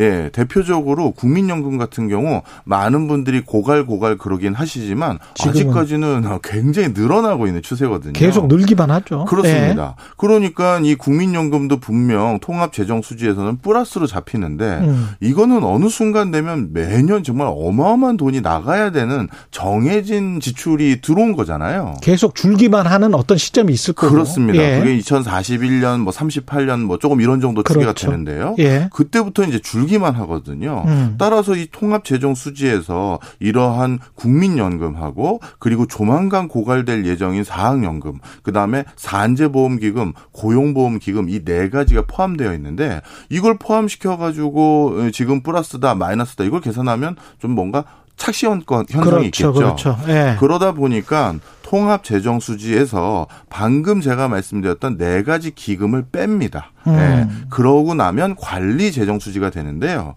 즉 관리재정수지는 먼 미래에 지불하기 위해서 이미 미리 모아놓은 국민연금, 사학연금 등을 뺀 음. 진짜 올해 플러스 마이너스를 확인하는 게 관리재정수지예요. 이렇게 관리재정수지를 어, 관리하겠다. 그야말로 관리하겠다라고 하면 타이트할 수밖에 없겠습니다. 맞습니다. 예. 통합재정수지보다 관리재정수지는 수익으로 잡히는 게 더 줄어들다 보니까 음. 정부의 부채 비중이 늘어나게끔 여실히 보여줄 수밖에 없는 것이고요. 예. 그동안에는 사실 통합재정수지, 관리재정수지 중에서 어느 걸 기준으로 삼겠느냐라는 명확한 기준이 없었기 때문에 음. 바로 이것을 하나의 기준으로 잡겠다라는 걸 분명히 했다라는 건 어, 앞으로 음. 어, 긴축을 제대로 하겠다라는 한 가지 시그널이 되고요. 그다음 두 번째는 오이시디 국가들 중에서 재정 준칙을 제대로 세워서 아, 세우지 않고 음. 어, 재정을 운영하는 나라는 뭐 터키와 한국 정도밖에 없다 이렇게 되는데 요거는 이제 좀 표현이 어폐가 있는 게요. 우리나라도 재정 준칙이 있긴 있었습니다. 예. 그런데 그거는 시행령에 있었었고요. 음. 법으로 되어 있지는 않았었습니다. 그런데 이번에 정부에서 내온 안이 이걸 법제화하겠다라는 내용입니다. 음. 근데 저는 이 부분에 대해서는 물론 강경하고 엄격하게 관리하기 위한 법적 근거의 위상을 올리겠다는 건 알겠는데 예. 한 가지 퀘스천 마크가 있는 것은 음. 어 아니 시행령은 그러면 안 지켜도 되는 거냐.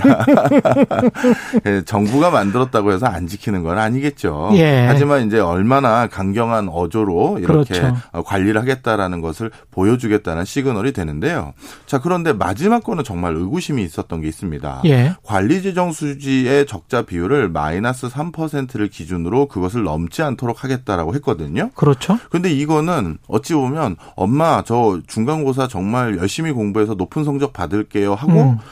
자신이 제시한 성적표가 육십 점 이상 꼭 받을게요라고 얘기한 거랑 똑같아요. 그렇죠. 그렇죠. 무슨 얘기냐. 네. 관리재정수지가 마이너스 삼 퍼센트를 넘어섰던 기간은 진짜 경제적 대란이 일어났을 때 말고는 없거든요. 맞습니다. 네. 그래서 외환위기 때 한 마이너스 사 점 육, 금융위기 때 마이너스 삼 점 육, 그다음에 코로나십구 때 마이너스 오 점 팔 정도 됐거든요. 네. 그러니까 평소에도 잘 지켜왔던 수치를 수치나. 이걸 목표로 네. 잡은 거는 너무 지키기 쉬운 성적표를 제시한 게 아닌가 이런 이제 흐름들이 이번에 법안의 내용이었습니다. 근데 이제 분위기 자체는 네. 뭔가 보조금도 줄이고 민간 보조 사업들도 원점에서 재검토하고 공공기관들도 본인들이 알아서 좀 먹고 살아라 이런 분위기 아닙니까? 지금 정부 분위기가? 예, 맞습니다. 예. 그런 것 같아요. 특히 예. 이제 요 부분도 이제 아마 정부가 강경하게 조정을 할 것 같은데 음.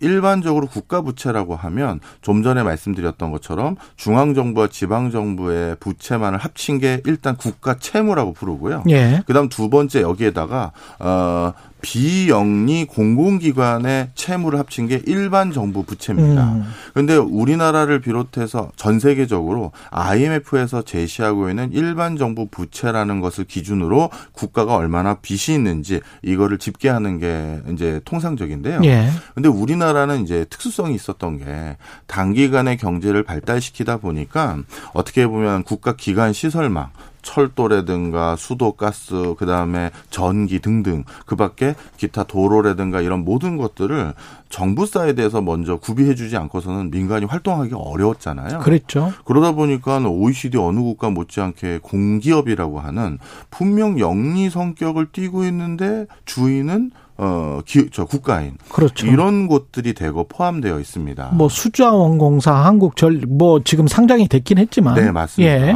이런 것들까지 모두 합쳐서 음. 부채를 집계하는 것은 물론 이제 금융기관, 국가가 보유하고 있는 금융기관 빼고요. 이걸 공공부분 부채라고 하는데 우리나라는 일반 정부 부채 부분에서는 여타 오이시디 국가보다 그래도 괜찮다. 아직까지는. 그렇죠. 그런 성적표가 많아요. 예. 근데 공기업을 포함시키면 이제 조금 어 굉장히 부채 규모가 크게 늘어나거든요. 왜냐하면 그동안의 사이즈를 그렇게 키워왔었고 역사적으로 그게 경제의 한 주체로서 큰 역할을 해왔었거든요. 그럼요. 예. 더 엄밀히 말하면 저 민간 부분이 충분히 수익성을 담보하기 위해서 오히려 부채를 떠안고 수익성을 실현 안 해줬던 게 공공 부분의 공기업이었던 것도 있으니까요. 그렇습니다. 예. 바로 이런 부분 때문에 어 그동안 공공기업, 공기업의 부채가 누적되어 왔는데 음. 아마 이 이번에 국가 부채 규모를 어느 정도 관리하게 다라는 큰 어떤 대의는 음. 오이시디 국가보다 우리가 국가 부채 비율이 높다라는 그 수치는 아니고 음. 공기업까지 고려했었을 때 이제는 좀 나서야 되지 않겠느냐라고 판단을 한 것 같아요. 그렇게 생각을 해보면 김대기 비서실장이었나요? 그 공공기관 한 사십 퍼센트 정도 네. 지분은 팔아도 음. 괜찮다. 그리고 야당에서 이제 반발한 공공기관 민영화로 가는 게 아니냐. 이런 어떤 포석 들이 있는 게 아닐까 싶기도 합니다. 충분히 그런 우려 또는 뭐 그런 것들에 대한 기대 뭐 이런 네. 것들이 있을 수 있죠. 음. 지금은 일단 뭐 공공 부분에서 어 머지않아 특히 공기업을 중심으로 어 예산이라든가 아니면 효율성을 크게 제고하는 자체적인 계획안을 내놔라 이런 얘기들을 할 것 같고요. 구조조정해라. 예. 음. 그런 과정에서 뭐 일반적으로 제일 쉽게 하는 게 본인들이 가지고 있는 건물이나 이런 것들 부동산 매각해라. 예. 예. 근데 그것만 가지고 이제 해결이 안 되는 데는 분명 방금 말씀하셨던 음. 그런 내용들까지 이어질 가능성도 충분히 있죠. 인력 구조조정이랄지 세금도 뭔가 좀 세수 조정을 해야 되지 않나요? 이렇게 재정 준칙을 세우면? 예. 그런데 이제 이 부분이 네. 원래 이제 재정을 건전하게 하려면 어. 세금은 더 걷고 지출은 줄여야 되는데. 그렇죠. 어, 정부 입장에서. 정부 입장에서. 네. 그런데 지금은 세금도 줄이겠다라는 기조가 지금 정부의 기조거든요. 그러니까 법인세 줄이겠다고. 네. 네. 지금 어차피 법인세 특수라든가 기타 부동산세 특수로 인한 어, 재정 건전성이 조금 좋아졌던 음. 일시적인 현상은 이제 지금 같은 경기 상황에서 기대하기도 어렵거든요. 예. 그런 상황에서 법인세율마저 낮춘다라고 하니 어. 이거는 세원은 더더욱 줄어드는데 지출이 더 늘어날 것 같은 그런 구조적인 맥락 속에서 또 이런 재정중칙 강화 이 키가 더 나온 게 아닌가 이렇게도 보여져요. 그 소득세 이야기도 있고 소득세도 어떻게 될지는 모르겠습니다. 지금 예, 계속 관련된 보도들은 나오고 있는데 아직 확정된 게 아니라서 이런 경제 상황 지금 고물가에 고환율에 고금리가 명확해지고 있는 상황에서 긴축으로 가면 네. 그러면 그 정말 도움이 필요한 사람들은 누구한테 손을 내밀 경기라는 측면에서도 그렇고 경기라는 측면에서도 참 걱정이 되네요. 예, 그래서 아마 많은 이번에 이런 예. 발표를 했던 정부를 대상으로 많은 언론인들이 질문을 하신 것 같아요. 예. 아니 이렇게 뭐 경제 상황이라는 건 그때 그때 너무 가변적인 것인데 음. 무조건 기준을 따르라고 하면 어떡하냐라고 음. 했더니 이번에 예외 조항도 만들겠다라고 이렇게 발표를 하셨어요. 아, 예외 조항. 그러면 또 다시 의구심이 드는 게 굳이 시행령으로 있었던 걸 법제화해서 더욱 더 강경하게 이런 룰을 지키겠다라고 말. 만든 취지가 예외 조항까지 생겨버리면 또 약간 또 그 그렇죠. 의도가 뭔지를 잘 모르겠는 부분이 있어서 음. 저는 하여튼 나름대로 국가 채무를 엄정 관리해야 될 때가 왔다라는 시그널은 크게 공감은 합니다만 예. 구체적인 어떤 뭐랄까요 목적성과 음. 지금의 어떤 시의성을 고려했었을 때 다소 여러 가지 좀 의구심은 드는 어, 내용이었습니다. 혹시 그 네. 소득세 관련해서 뭐 전면 개편 방안을 검토한다 뭐 어떻게 될지는 모르겠는데 데 어떻게 보세요? 소득세 개편은 해야 되는 겁니까? 너무 오래됐습니까? 지금 사실 어, 소득 구간 중에서 네. 최고 소득 구간에 대해서는 우리나라를 비롯해서 네. 우리나라 빼고도요. 네. 이미 미국, 유럽, 중남미 국가들마저도 네. 하다못해 중남미 국가들마저도 추가적인 소득 구간에 대한 세율을 더 높이는 그 구간을 새로 만들려고 해요. 뭐 이걸 오억 이상, 십억 이상 뭐 이런 거요? 예, 네. 이걸 뭐 일부는 부유세라고도 부르고 음. 하는데 어, 그리고 미국 같은 경우 일부 부유층들이 지금 같은 상황에 내가 세금을 더 낼 수 있게 좀 해달라 이렇게 얘기하는 부분도 있거든요. 그렇죠. 그래서 특정 어떤 소득 구간 이상 되시는 분들에게는 뭐 그런 것들에 대한 국제적인 움직임은 분명히 있는데 음. 우리나라도 어떻게 될지는 한번 살펴봐야죠. 예, 경제합시다. 명지대학교 박정호 특임 교수였습니다. 고맙습니다. 감사합니다. 케이비에스 일 라디오 최경영의 최강시사 듣고 계신 지금 시각 여덟 시 사십사 분으로 향하고 있습니다. 여러분은 지금 케이비에스 일 라디오 최경영의 최강시사와 함께하고 계십니다. 네, 지난 금요일 아베 신조 전 일본 총리가 선거 유세 중 총을 맞고 사망을 했고 이틀 뒤에 일본 참의원 선거가 열렸습니다. 어제 일요일 열렸고요. 어, 아베 전 총리 사망과 선거 결과 한일 관계 미칠 파장 이영채 일본 게이센 여학원대학교 교수 연결해 보겠습니다. 안녕하세요. 네, 안녕하세요. 예. 총격범 뭐 정체랄지 범행 동기는 하나씩 밝혀지고 있고요. 현지 분위기 일본 국민들은 어떤 반응입니까? 네, 뭐 지난주 금요일 피살 사건이 있었고, 뭐 일본 전체가 충격에 빠졌죠. 뭐 아직도 뭐 금요일 날 피살 사건부터 그리고 뭐 일요일 선거까지 조금 아주 좀 역적 극적인 일본의 주말이었던 것 같습니다. 아직도 음. 많은 분들이 좀 현실인지 믿어지지가 않는다는 분위기가 지배적인 것 같습니다. 일본에서 총으로 그것도 정치인을 살해한 거는 어, 진짜 보기 드문 사건 아닙니까? 그렇죠.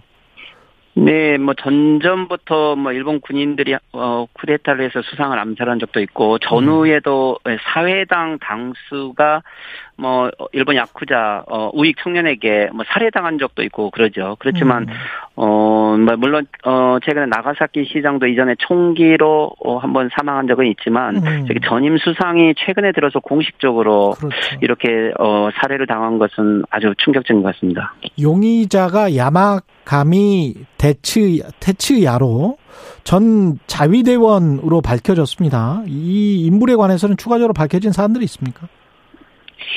네, 그, 어, 초기에는, 어, 일본 에스엔에스에도, 어, 이런 좀 불행한 일이 생기면, 혹시 제일 한국인 아닌가라고 아. 하는 이러한 좀 뉘앙스도 나왔었죠. 예. 어, 그렇지만 이제 곧 바로, 전 해상 자위대원이라는 것이 밝혀지면서 음. 그러한 여론은 좀 많이 위축되었습니다. 그리고 네. 이제 근데 어 초기에 이 아베 수상의 정치적 신조에 대한 반감이 아니다라고 이야기를 하면서 이게 이제 정치적 목적은 아니다라고 선을 그었는데 음. 막 이후에 이제 어머니가 특정 종교에 빠졌다. 그리고 음. 이 특정 종교에 아베 전 수상이 많은 영향력을 미쳤다. 그래서 음. 아베 전 수상을 살해하려고 했다. 이렇게 이제 나온 거죠. 이제 그런데 개인적인 배경도 또 좀 많이 나오고 있는 것 같습니다. 어, 어머니가 특정 종교에 많은 기부를 한 시점이 이 야마카미 어, 본민이 예. 어, 명문 대학에 입학을 했었는데 예. 이 대학에서 결국 가정 상황 때문에 중퇴를 했어요. 아. 그리고 이후에 어, 실업 업자로 어 조금 취직이 제대로 안 되었는지 어 해상 자위대원으로 삼 년 계약직으로 복직을 했는데 그 복무를 했는데 이 기간에는 자살을 시도했던 적도 있었던 것 같아요. 어 그래서 개인사를 보면은 어 이 특정 종교 때문에 좀 가정이 파탄이 났고 이 자신의 불행이 막 결국 이 종교와 그리고 이 특정 정치인에 대한 이런 반감으로 연결된 것 같습니다. 아까 그 일본 에스엔에스에서 혹시 뭐 제일교포 아니냐라는 그 추추석 소문이 돌았었고 사실 일제강점기에 우리가 안 좋은 역사가 있지 않습니까? 일본에 의해서. 혹시 그럴 가능성은 지금은 없죠? 어, 그렇죠. 지난, 어, 원래 이제 천구백이십삼 년에, 예. 어, 관동 대지진이 일어났을 때, 뭐, 제일 조선인들이 당시에, 어, 우물에 독을 뿌렸다고 해서 음. 많은 조선인들이 학살을 당했죠. 예. 그리고 이제 지난 뭐 이천십일 년 삼 일일 대지진 때도 일본에 이런 불행한 일이 생기면 이런 불행을 가져온 게, 어, 어 제일동포 한국인들이고, 어, 도둑질을 한다. 이런 에스엔에스가 많이 유행을 했었습니다. 음. 어, 그리고 이번에도 바로, 어, 어, 이 범인의 국적을 밝혀야 된다라고 하는 것들은 마치 이런 불행한 일이 생기면 네. 어, 외국인들 특히 제일동포라든가 한국인들 소행이다라고 암시적으로 알리려고 하는 좀 이러한 어, 차별의식들은 어, 지금도 있다라고 이렇게 봐야 될 것 같습니다. 그렇군요. 제일교포들 현재 제일교포들이 조금 몸을 살해야 되나요? 어떻게 해야 되나요? 어떤 행동을 해야 되나요? 어, 글쎄요. 물론 이번 사건은 어, 해상 자위대원이고 음. 어, 그리고 또 일본 사회가 특정 종교에 많이 심취되어 있고 또 정치가들이 이런 특정 종교에서 정치 자금을 받으면서 영향력을 미치고 있는 어떻게 보면은 일본 좀 민주주의가 후퇴한 이러한 문제로 많이 봐야겠죠. 그렇죠. 예. 그런데 이제 일본이 최근에 민주주의가 후퇴하고 경제도 많이 저조하고 음. 어, 국가 위신이 많이 실추되어 있죠. 근데 이제 이러한 어떤 국가의 불행을 어, 일본 내에 있는 외국인들 또는 소수민족들에게 이 불행을 전가시키려고 하는 이런 방식은 어 조금 최근에 이제 혐한이라든지 어, 다시 식민지 의식이 부활했다든지 이런 쪽으로 좀 나오고 있어서 음. 실제 많은 외국인들이 조금 불안해하고 있는 것은 사실입니다.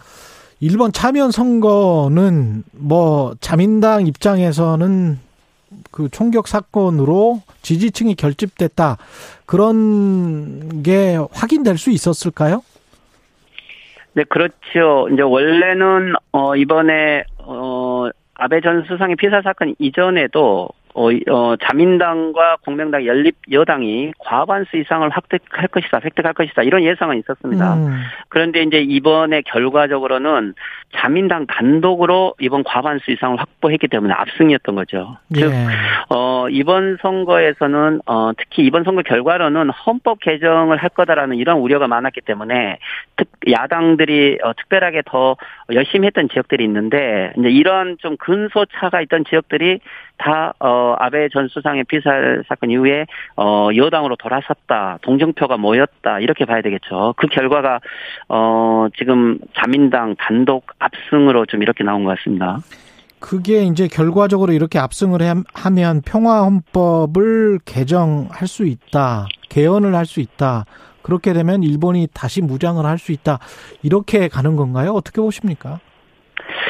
물론 헌법 개정이 그렇게 단순하지는 않을 거고요. 음. 전 아베 수상 때도 이 중요한 참의원 과반수 이상을 획득했을 때도 추진은 하지를 못했죠. 이제 네. 국민의 여론의 문제이기도 한데 지금 국면이 근데 이전과는 조금 많이 달라진 것들은 일단 외부적으로 우크라이나 전쟁 음. 이후에 러시아와 중국이 일본을 침략할 것이다. 그래서 일본은 헌법 개정을 해서 군대를 명기해야 된다. 이러한 외부적인 요소니, 요소가 만들어졌는데 음. 이번에 아베 전 수상의 피살 사건으로 국내 위기 요소가 어, 이번에 좋은 재료가 된 거죠. 음. 어, 그래서 국내외적인, 어, 이런 위기의식이 일본 국민의 여론도 헌법 개정을, 어, 하려는 여론이 더 높아질 수 있고, 오히려 이제 일본 보수 우익 세력들은 이러한, 어, 아베 전 수상의 죽음을 이용을 해서, 어, 헌법 개정이 유훈이다. 아마 이런 식으로 몰아가게 되면 어느 시기보다 전후에 가장 위기다라고 이렇게는 봐야 될 것 같습니다. 그러면 보수와 우경화, 그리고 기시다 총리의 장기 집권 가능성, 정치 일정상으로 봤을 때도 뭐 전국 단위 선거가 한 삼 년 동안 없다며요, 앞으로. 그렇죠. 이번 선거로 삼 년 후에 중의원 선거가 있고 기 때문에 본인이 어, 해산을 하지 않는 한은 선거를 치르지 않아도 되는 거죠. 그렇다면은 어, 이제 아베 전 수상도 존재하지 않고 어, 지금까지 아베 전 수상의 그늘에 있었던 기시다 수상이 자기의 정치적 행보를 할 수가 있고요.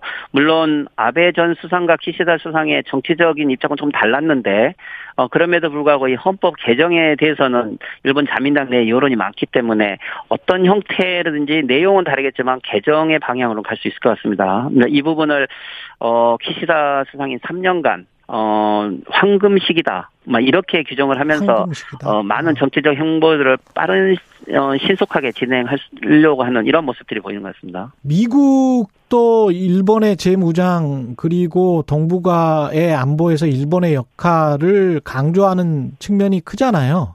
그러면 이, 미국도 원합니까? 이런 개헌을? 어떻게 보세요? 어, 일단은 미국의 입장은 이천십오 년 안보법제가 개정이 되고 성립했죠. 음. 예. 이것은 헌법 구조를 개정하지 않고서도 미국이 원하는 대로 일본이 미국의 글로벌 작전에 협력할 수 있도록 이미 만들어졌기 때문에 음. 실질적으로 헌법 개정의 문제는 미국에게는 어, 직접적인 이익이다라고는 할 수 없지만 그렇지만 이제 우크라이나 사태 이후 특히 중국을 어떻게 봉쇄할 것인가 여기에 한미일이 어, 유기적으로 결합하는 어, 새로운 글로벌 전략을 지금 추진하고 있는 거죠. 즉 오히려 일본이 아시아 태평양의 안전보장 회의를 만들겠다고 적극적으로 유도를 하고 있고 미국의 경제력이나 군사력이 지금 동아시아의 예전처럼 회복이 못된 상태에서 일본의 이러한 추진을 위해서 일본 보수파가 헌법 개정이 필요하다라고 주장을 하는 것에 어, 미국은 어, 침묵 또는 동의를 할 이러한 확률이 많습니다. 그 한미일 우리가 한미일 동맹이라고 하지만 한국과 미국이 동맹인 거는 맞고 일본과 미국이 동맹인 거는 맞는데 그러면 한국과 일본은 따로 떼놓고 동맹인 것인가라고 물어봤을 때는 어떻게 생각을 하세요? 어, 실질적으로 한일 관계는 군사적인, 어, 어떤 조약이 전혀 없는 거죠. 그렇죠. 어, 그렇기 때문에 뭐, 한미일, 뭐, 안전, 안보 협력을 강화한다, 이렇게 나오고 있지만, 음. 실제 이제 윤석열 정권 같은 경우, 어, 한일 지소미아를 포함을 해서, 어, 공동, 어떻게 보면 군사 협력을 해 간다고 했을 때, 어, 이게 굳이, 어, 동맹이라는 죄악을 맺지 않더라도 여러 다양한 군사훈련에 함께 참여를 했을 때, 음. 어, 어떠한 동맹적인 수준까지, 어, 만들어갈 수 있다. 어떻게 보면은 좀 이런 예상을 하는 학자들도 있는데, 네. 어, 이런 의미에서는 한일 관계는 이전보다는 훨씬, 어, 안보 협력이 강화될 것이다. 막 이렇게는 좀 예측이 되는 것 같습니다. 그렇게 되면은 누구한테, 우리한테도 좋은 겁니까? 어떻게 보십니까? 음, 이제 이 부분이, 어, 미국과 일본의 경우는 미일 안전보장 속에서 이미 글로벌 리더를 하고 있죠. 예. 최근에 문재인 정권 때는 미중 대립 속에 나름대로 중립적인 위치를 취하면서, 어, 경제적인 이익과 안보적인 이익을 동시에 추구를 했는데, 음. 어, 한국이 추구하려고 하는, 어, 이러한, 어, 군사적인 이익이 미국과 일본이 생각하는 전략과 일치하는지는 조금 의미입니다. 미일의 안전보장은 한국이 군사적인 하위 파트너로 존재를 하는 거지 동등한 입장으로 존재를 하고 있다고는 보여지지 않고요. 그래서 한국의 적극적인 군사 협력이란 것들이 중국과 러시아를 포함한 한국의 지정학적 위치를 봤을 때 과연 실익이 될지 이 부분은 좀 신중하게 판단을 해야 될 것 같습니다. 예, 고민스럽네요. 예, 지금까지 이영채 일본 게이센 여학원 대학교의 교수였습니다. 고맙습니다. 네, 수고하십시오. 예, 칠월 십일일 월요일 케이비에스 일 라디오 최경령의 최강시사였고요. 이번 주 청취율 조사 기간 진행되고 있습니다. 최강시사 질문과 의견 보내주신 분들, 어, 당첨자 최강시사, 최경령의 최강시사 공식 홈페이지 확인하시기 바라겠습니다. 내일 아침 일곱 시 이십 분에 돌아오겠습니다. 고맙습니다.